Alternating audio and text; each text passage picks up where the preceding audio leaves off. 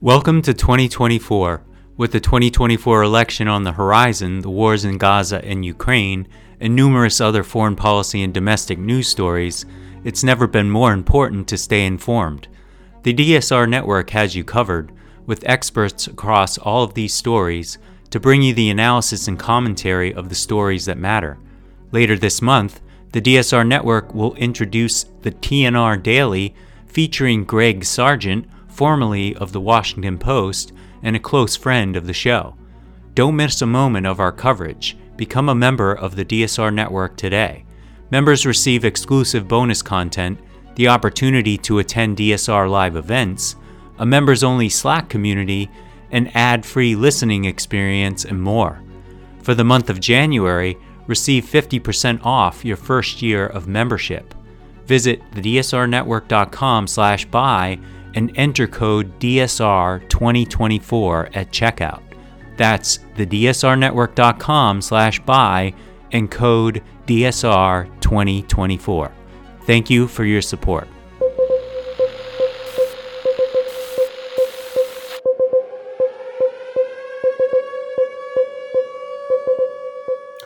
Hello and welcome to the DSR Daily. Sorry we weren't a daily yesterday. We missed you. Um, uh, technical issues, as they call them. Uh, we are back and uh, back to being daily. I'm David Rothkopf, joined by Chris Cotnor. How you doing, Chris? Doing well, thank you. And Riley Fesser. How are you today, Riley? Doing well. Um, sorry about last night. Go blue, Chris. What's your um, story? First story of the day. Uh, Secretary of State uh, Antony Blinken is in the Middle East. He had talks with uh, Jordan, Qatar, the UAE, and Saudi Arabia about uh, Israel and Gaza, and um, and seemed to indicate to Israel that there was still a, a, path forward in terms of building consensus with their Arab neighbors. Um, if there was a viable uh, Palestinian state when all of this is is done. I I'm not 100 percent sure if this is the first time that we've called uh, for a two state solution. Um, I'm not sure of the viability of that. I, I'm I'm most definitely interested in the opinions of our experts on this. Um, and and David, what you think the path forward is, and I, again, I know you've written extensively about the situation in Israel and the United States' role in trying to uh, in trying to resolve um, the crisis? Um, well, I, I, don't have anything really new to say on this. Uh, you know, the, the the reality is that uh, the U.S. doesn't really see a way forward to um, uh, resolution of the current crisis uh, without the assistance of the countries of the region. And the countries of the region don't see a way forward without a Palestinian state. Uh, and as we have said before, that requires removing Hamas, uh, revamping the leadership of the Palestinian Authority so it can play the political role, and uh, the uh, departure of the Netanyahu administration. Um, but I think the the message of the U.S. right now is there are not two ways to arrive at this. There's just one, and uh, you you know this is the only path forward. So, you know, better get on board. Uh, it may take a while for that penny to drop because it's not in the interest of Bibi or his far right coalition. Riley.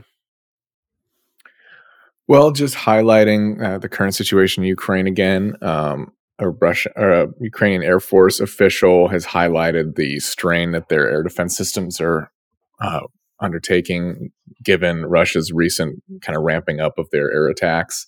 Uh, there's been a barrage of over 500 drones and missiles uh, since, I believe, December 29th, uh, which, as you can imagine, is depleting Ukraine's weapons stockpiles, uh, which is even more acute of a problem given that U.S. aid uh, is still log jammed in Congress as we're still trying to negotiate that deal. Um, so again, just we need to all be aware that this is a problem and that the consequences of this kind of political struggle here in the U.S. is having pretty grave consequences in Ukraine, as well as elsewhere that's relying on this aid. Uh, the aid package doesn't just include Ukrainian aid; it includes aid for other countries as well. So I think it's always necessary to be aware that you know U.S. politics does not happen in a vacuum. It has very real consequences, not just here but everywhere else as well. Um, yeah, no question about that. Um, the Congress remains an impediment, and um, uh, everybody I know thinks that that impediment will be removed sooner rather than later. Um, but uh, hasn't happened yet, and hesitation sends a bad message. So we're we're in a pretty dicey part of this uh, this conflict. Chris. Yeah, so we've all heard that flying is uh, safer than driving. Um, but after a recent Alaska Airlines incident in which a door plug uh, essentially uh, blew off the plane, uh, requiring an emergency landing, the FAA ordered 100 planes to be grounded and inspected. And during those inspections, United Airlines found loose bolts um, in their in their planes. These are the Boeing 737 Max 9 planes. Um, they're currently not flying, um, but I, I gotta say, it doesn't make me feel all warm and fuzzy about getting on a plane, despite the numerous trips we've taken, and you know, because we needed more bad news. Um, you know, we have th- we have this to look forward to. Boeing's planes continue to have issues.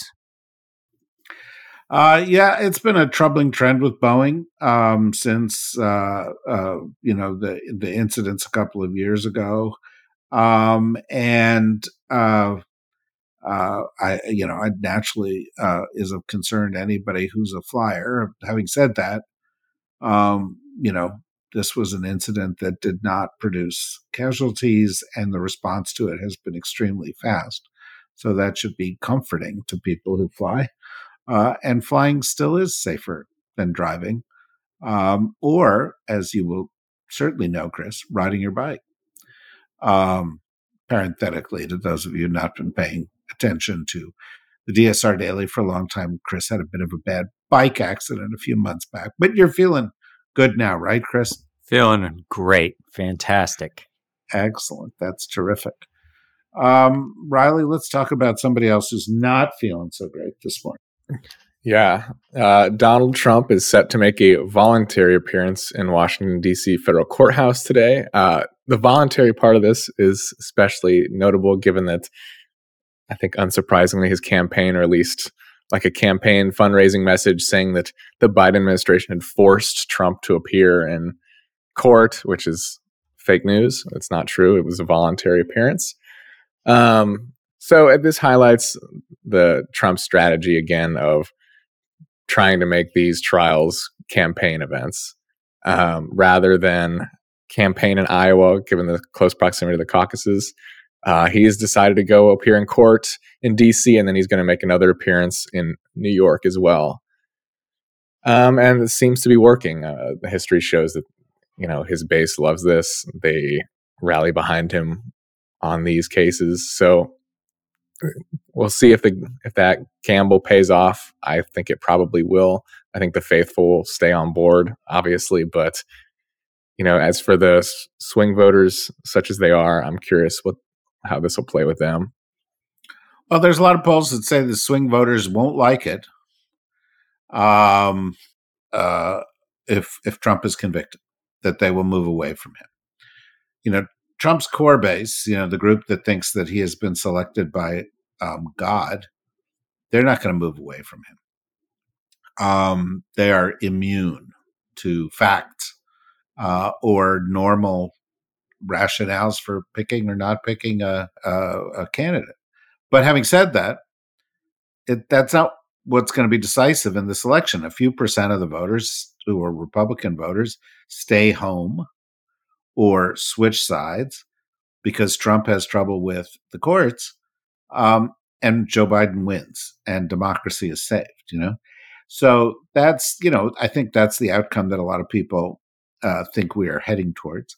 I don't think we're going to have many court verdicts this year, but we may have one in the Chutkan case.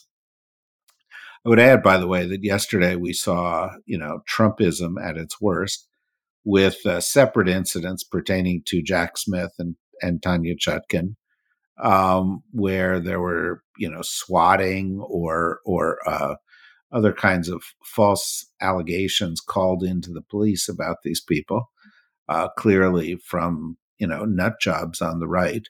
Um, but uh, uh, this is under everybody's skin because uh, while Trump puts a good face on it, he's going to lose a bunch of this stuff. Um, he already had a blow uh, yesterday, another another blow with regard to um, the Eugene Carroll case, where uh, you know appeals court said no, you know this is not pertaining to you on immunity.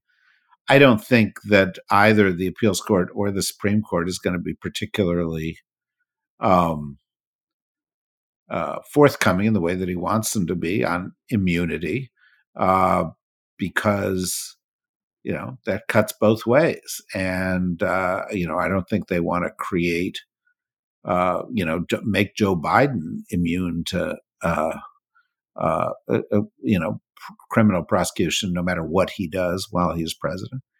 Uh, so I, I, don't think he's going to make progress on that, and ultimately, I think he's going to lose um, the the federal case that's being brought against him once it comes to trial, whether that's in the spring or whether that's in the summer. Uh, so keep an eye on it, Chris. Just a quick comment. What's crazy? Every every couple of years, I'll go back and watch the uh, House of Cards uh, series on Netflix, and I'm up to the point where Congress is investigating Frank Underwood for abuse of power. And while it was happening, it was probably way out there. And now it's he he did nothing compared to to what we went through in reality for four years. It's kind of crazy to think about. Well, it's true, and and and frankly, the Trump White House was a lot crazier than Veep.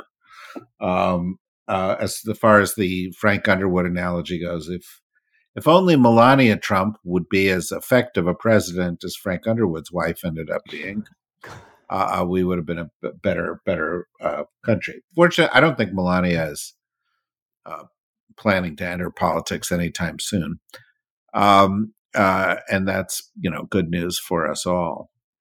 Riley, good news here for the Zillennials. Um, yeah. So in France, uh, big political news there. Uh, Macron has picked the youngest prime minister in French history, uh, Gabriel Attal.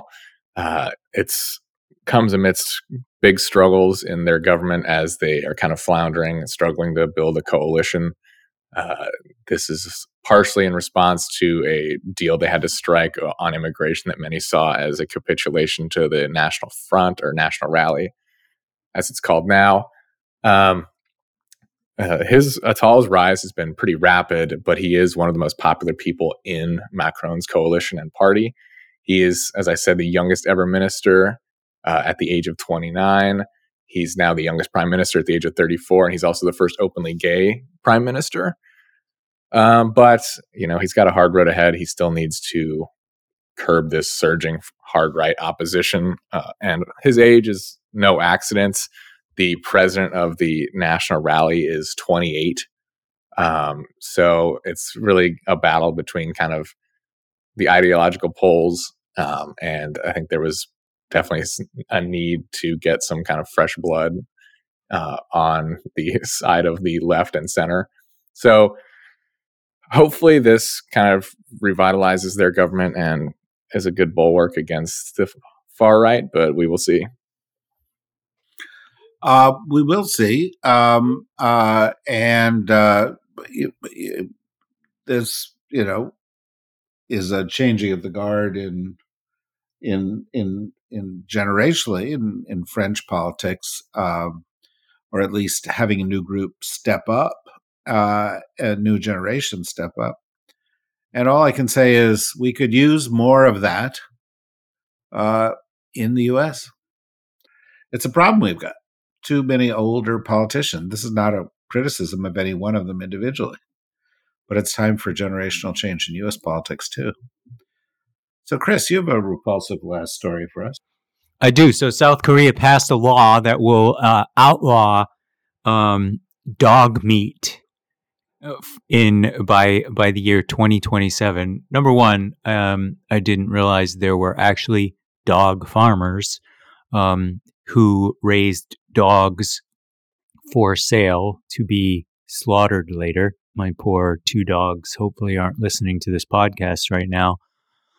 But I, I guess um, in the in the word in the words of uh, uh, uh, Mel Gibson in The Patriot, dog is a fine meal apparently, um, but not after 2027. Um, gross.